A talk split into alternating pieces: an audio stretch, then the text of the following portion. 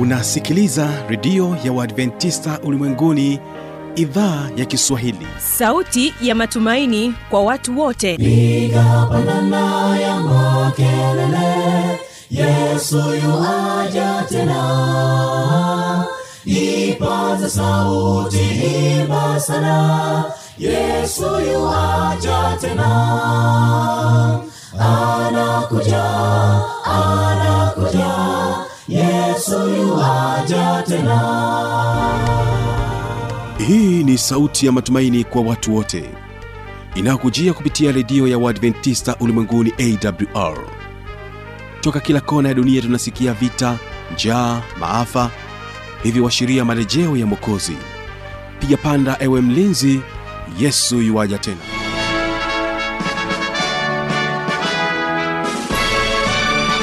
hujambo na karibu katika matangazo yetu kupitia redio ya waadventista ulimwenguni awr inayokutangazia kupitia masafa mafupi ya mita bendi 25 kutokea hapa mkoani morogoro. Mpendo wa msikilizaji unaweza kuungana nami kupitia rock fm vile vile waweza kunipata kupitia morning fm mtandao wetu ni www org hii leo ungana nami kibaga mwaipaja nikiwa msimamizi wa matangazo na naamini ya kwamba utaendelea kubarikiwa sana kwa siku hii ya leo. Basi hewani msikilizaji ni kipindi cha biblia ya kujibu. Hapa tunapata wasaa wa kuweza kuangazia maswali ambayo tunakuwa nayo hapa studio kuweza kujibu maswali yako msikilizaji. Basi ni kuombe ukae tayari kwa ajili ya kuweza kupata majibu ya maswali yako na wasaa huu napenda niuchukue kuweza kutambulisha kwako nyimbo ambazo nitakuwa nazo hapa studio.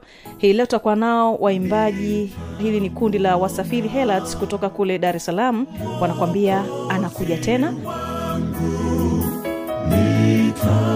Nitamjua alama zake. Misumari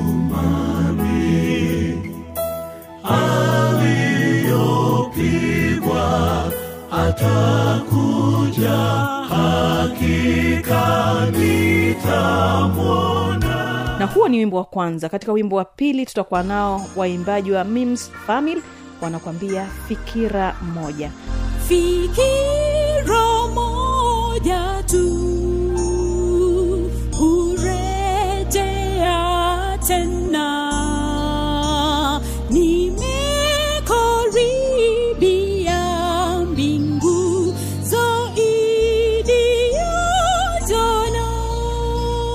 kwa upande wa kujibu maswali tutakuwa naye mchungaji emmanuel andrew pamoja naye habi machilu wakijibu swali linalohusiana na ekalisti naamini tutaweza kwenda sote mwanzo mpaka mwisho wa kipindi hiki cha biblia ya kujibu. Na msikilizaji basi moja kwa moja hawa hapa waimbaji wa kundi zima la wasafiri herats wanakuambia anakuja tena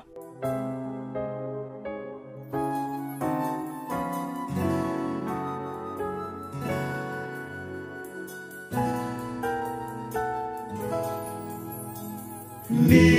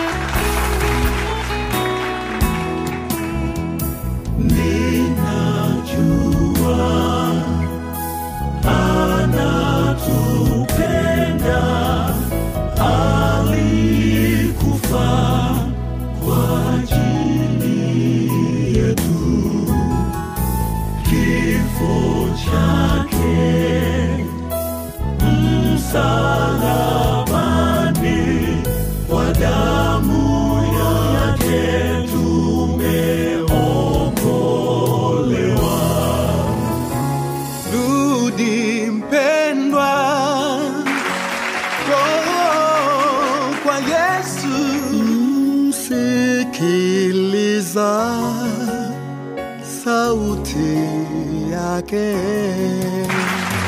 Kwa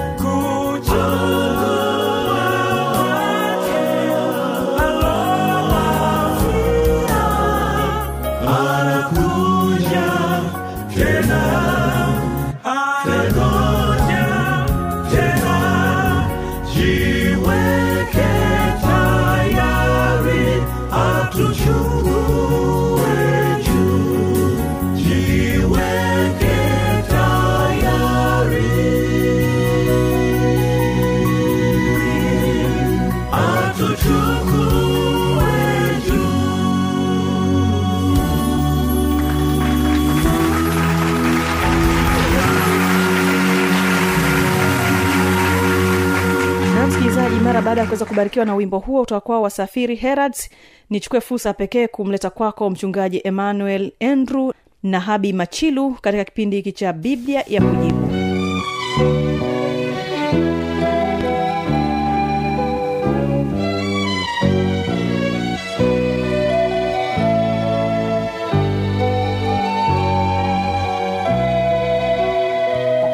mchungaji habari za wakati huu ni nzuri sana karibu sana katika kipindi hiki tuna maswali mengi yametufikia lakini mm. basi mungu atatuongoza ili tuweze kujibu na kukidhi kile ambacho msikilizaji anatamani akipate yeah. swali la kwanza kabisa linatoka kwa ndugu heleni msilu kutoka morogoro mm. yeye anauliza Mm. padri wetu alisema kanisa lolote e, lisilo na ekaristi takatifu hilo si kanisa je kanisa la waadventista wa sabato lina ekaristi? Anatamani kufahamu swala la ekaristi kwamba waadventista nao wana ekaristi. Mm. karibu mchungaji. Asante sana eh, ndugu mtangazaji na msikilizaji wetu ambaye aliuliza swali na hata huyu anayesikiliza pia majibu yake.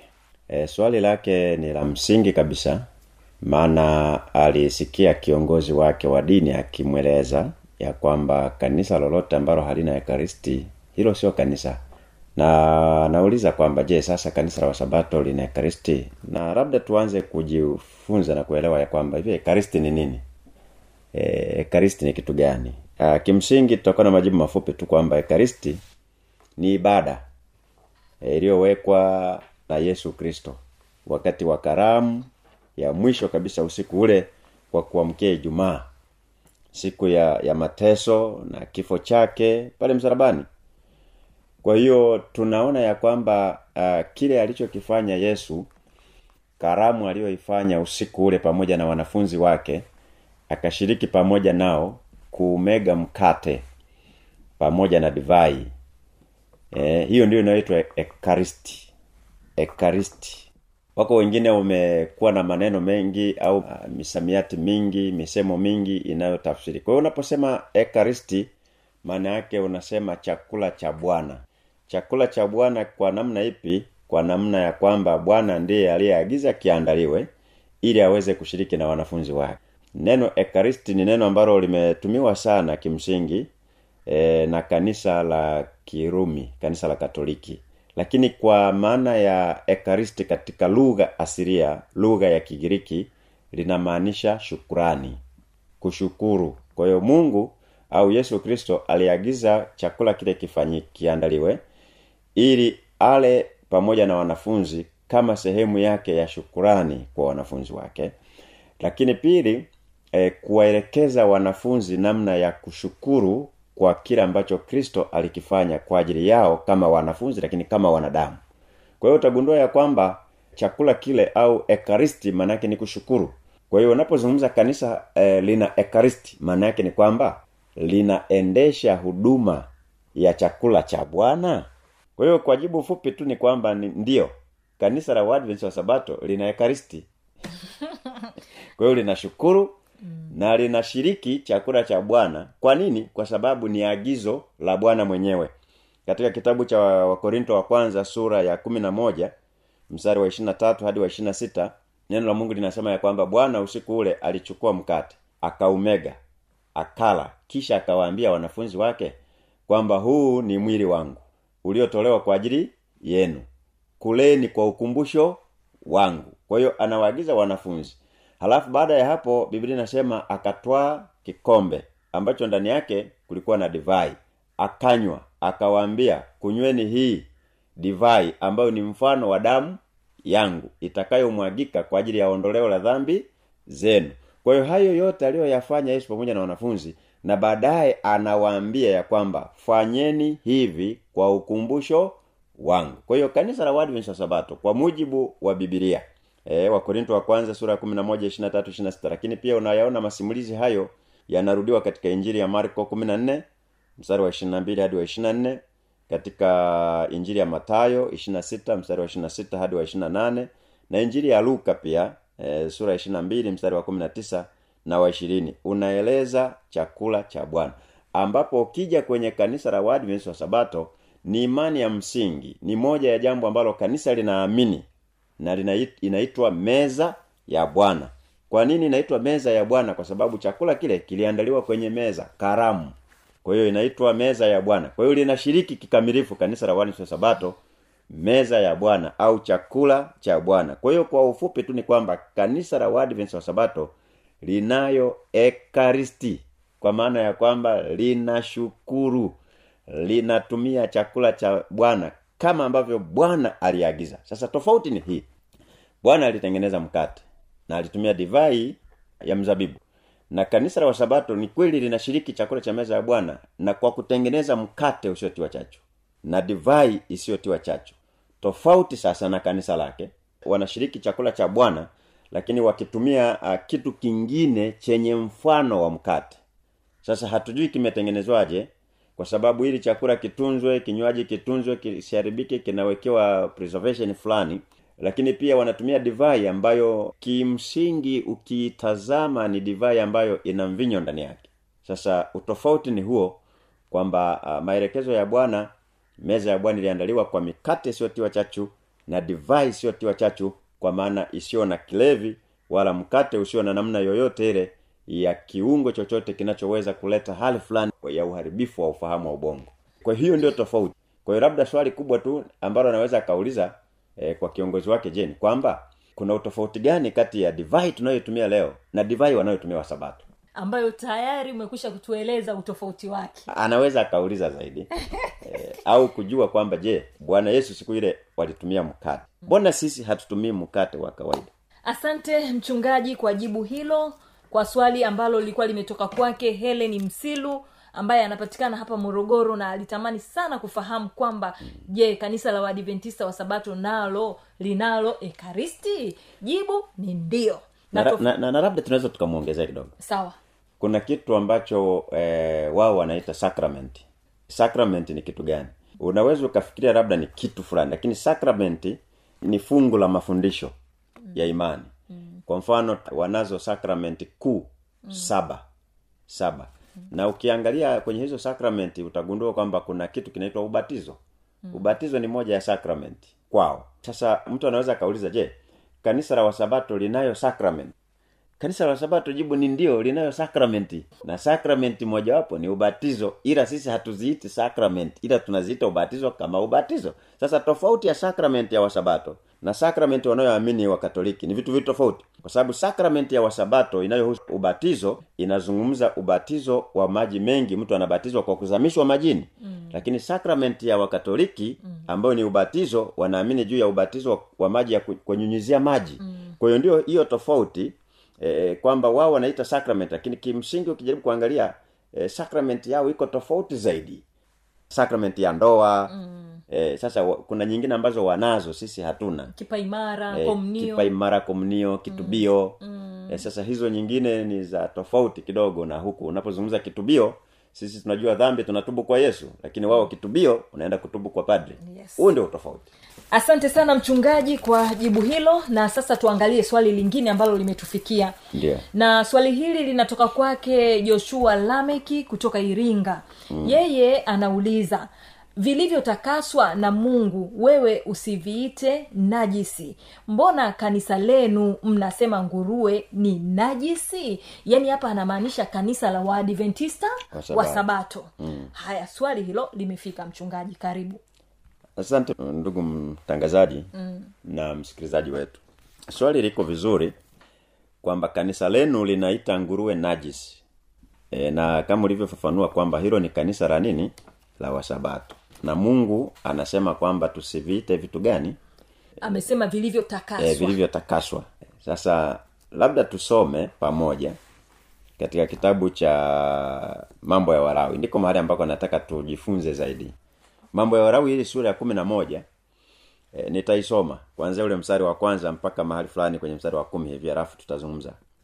Hili ni neno la mungu na linaanza kwa kusema bwana na ukiitazama ile bwana ni bwana ya herufi kubwa ikimaanisha mungu mwenyewe. Bwana akanena na musa na haruni na kuwaambia. Kwa hiyo musa na haruni walikuwa ni viongozi hawa. Kwa hiyo mungu anawaambia viongozi hawa musa na haruni anasemaje? Anasema neneni na wana wa israeli mkiwaambia wanyama hawa mungu anazungumza juu ya vyakula juu ya vyakula. Akiwaambia wanyama hawa ndio wanyama wenye uhai mtakao wala katika hayawani wote walio juu ya nchi. Na ule mstari wa tatu anasema kila mnyama mwenye kwato katika miguu yake mwenye miguu ya kupasuka kati mwenye kuchewa. Hizo ni sifa anatoa mungu sifa za wanyama wanaopaswa kuliwa. Alafu anasema katika hayawani hawa ndio mtakao wala. Pamoja na hayo wanyama hawa hamtawala katika wale wenye kucheua na katika wale walio na kwato. Ngamia anatoa sasa mungu mwenyewe anasema hawa hamtawala. Ngamia kwa nini ngamia asiliwe? Kwa sababu anacheua lakini hana kwato. Na mungu mwenyewe anasema yeye ni najisi kwenu. Kwa hiyo sio kanisa la wasabato linaloita ngamia ni najisi ila ni mungu mwenyewe maana hapa ndiye alikuwa anazungumza na musa na haruni. Anawaambia kwamba wanyama sifa za wanyama mtakao wala moja au anacheua. Mbili awe na kwato. Tatu miguu yake iwe imepasuka. Sasa anamwambia kwamba e, ngamia msimule kwa nini? Ana sifa mbili kati ya zile tatu. Sawa? Kwamba anacheua ndio ana kwato ndio lakini miguu yake haikupasuka kwa hiyo anakosa sifa ya kuliwa. Na kwa sababu anazo sifa mbili anakosa moja mungu mwenyewe anasema huyo ni nani? Ni najisi. Lakini sio hao tu. Ukisoma msali ule wa tano anasema na wibari kwa sababu yeye hucheua lakini hana kwato yeye ni najisi kwenu. Anarudia neno hilo najisi. Mstari wa sita anasema na sungura kwa sababu sungura anacheua lakini hana kwato yeye ni najisi kwenu. Anaendelea mstari wa saba anasema na nguruwe kwa nini? Kwa sababu nguruwe anazo kwato sawa na ni mwenye miguu iliyopasuka sawa lakini hacheui. Yeye ni najisi kwenu. Kwa hiyo vitu vitakatifu na unajua tunasema wanyama wote walipoumbwa mungu alipomaliza uumbaji wake kwenye mwanzo moja thelathini saba anasema akasema natazama kila kitu ni chema. Lakini anapokuja kwenye swala la afya ya mwanadamu anaelekeza. Na anapoelekeza yeye mwenyewe ndiye anayesema ya kwamba huyu mnyama msimule kwa nini? Kwa sababu ni najisi. Kwa hiyo sio kanisa la wa sabato linaloita e, nguruwe ni najisi ila ni mungu mwenyewe na anatoa sababu. Kwa nini? Kwa sababu a, nguruwe anazo kwato. Hiyo ni sifa mojawapo aliyoitoa mungu kwa mnyama anayepaswa kuliwa anayo. Mbili miguu yake hiyo imepasuka. Nguruwe hiyo anayo. Lakini tatu au anacheua na mungu mwenyewe anasema nguruwe hacheui. Kwa hiyo mnyama anayepaswa kuliwa lazima awe na sifa zote ngapi? Tatu.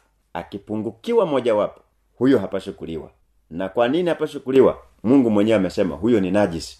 Kwa hiyo sio kanisa kimsingi linaloita vitu vitakatifu najisi isipokuwa ni mungu mwenyewe ndiye anaita amewaita wanyama hao kuwa ni najisi kwa sababu hawapaswi kuliwa. Ukiendelea utaona hata samaki anasema samaki lazima awe na magamba awe na mapezi. Akikosa sifa hizo hatakiwi kuliwa.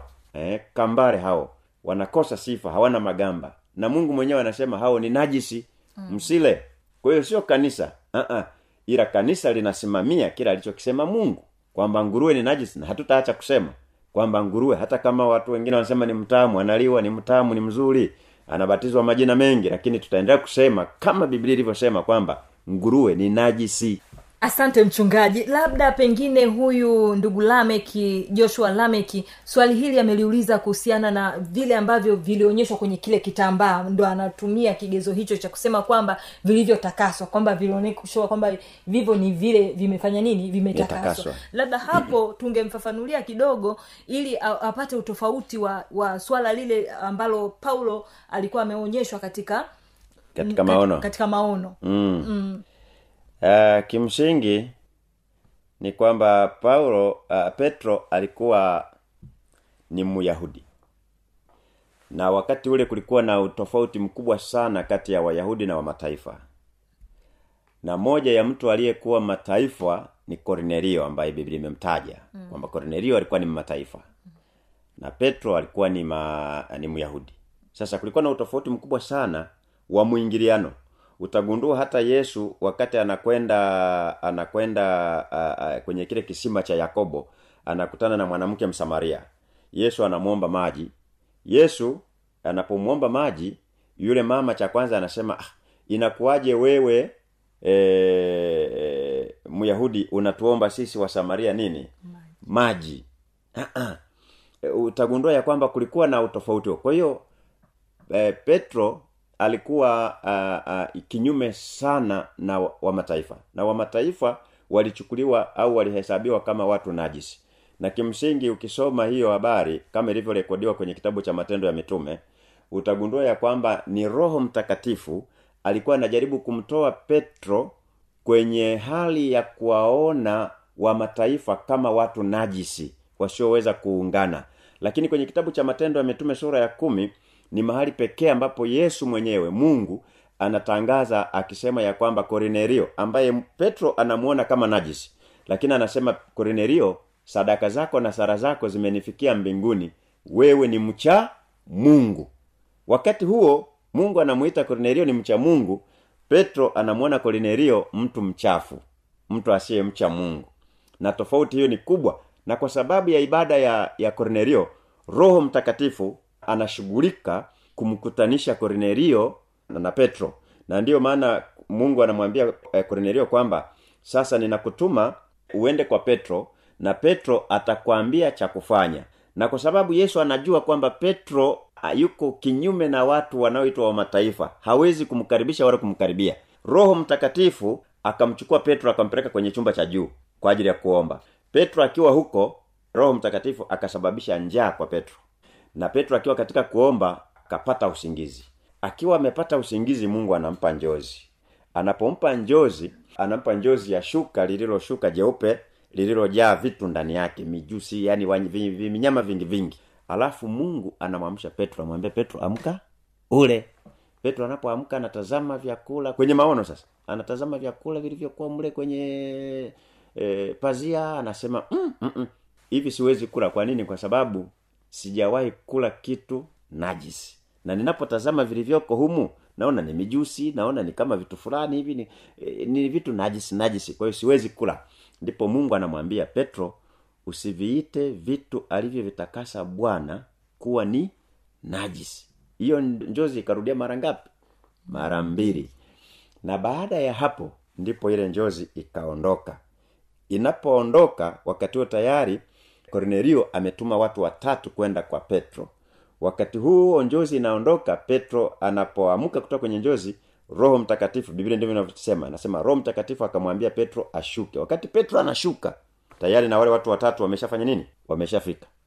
Sasa wanapofika wanamwambia kornelio ametutuma uende. Na kornelio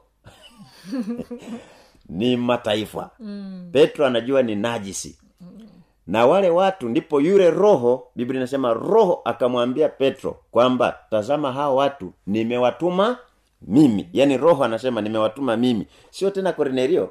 Ni kweli watu wametumwa na kornelio lakini biblia inasema mm. kitendo cha hao kuja ni mimi niliyewatuma.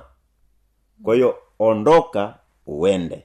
Na petro anaondoka sasa. Anapofika kwa kornelio biblia inasema petro akaondoa zile tofauti zake na anamuita petro kornelio anamwambia roho amenionya kwamba nisiite vitakatifu kuwa ni najisi. Sasa vitakatifu vinapozungumzwa hapa ukiangalia mazungumzo ya petro na kornelio kimsingi mungu alitumia ile njozi ili aondoe ukungu kwenye ufahamu wa petro ili petro amhudumie kornelio ambaye anamuona ni najisi wakati mungu anamuona ni mcha mungu. Kwa hiyo lilikuwa sio swala la vyakula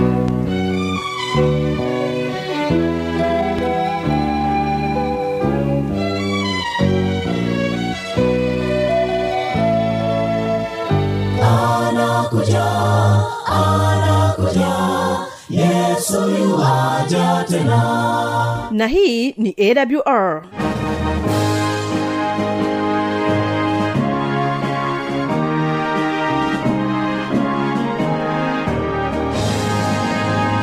redio adventista ulimwenguni awr sanduku la posta 172 morogoro tanzania. Anwani ya barua pepe ni kiswahili at awr org.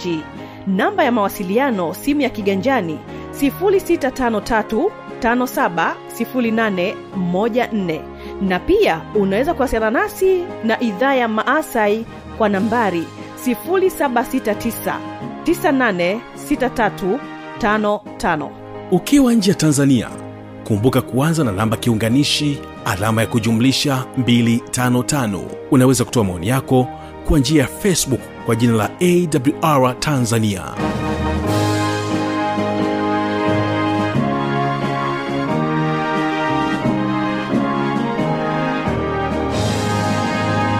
kumbuka kesho ni mafundisho makuu.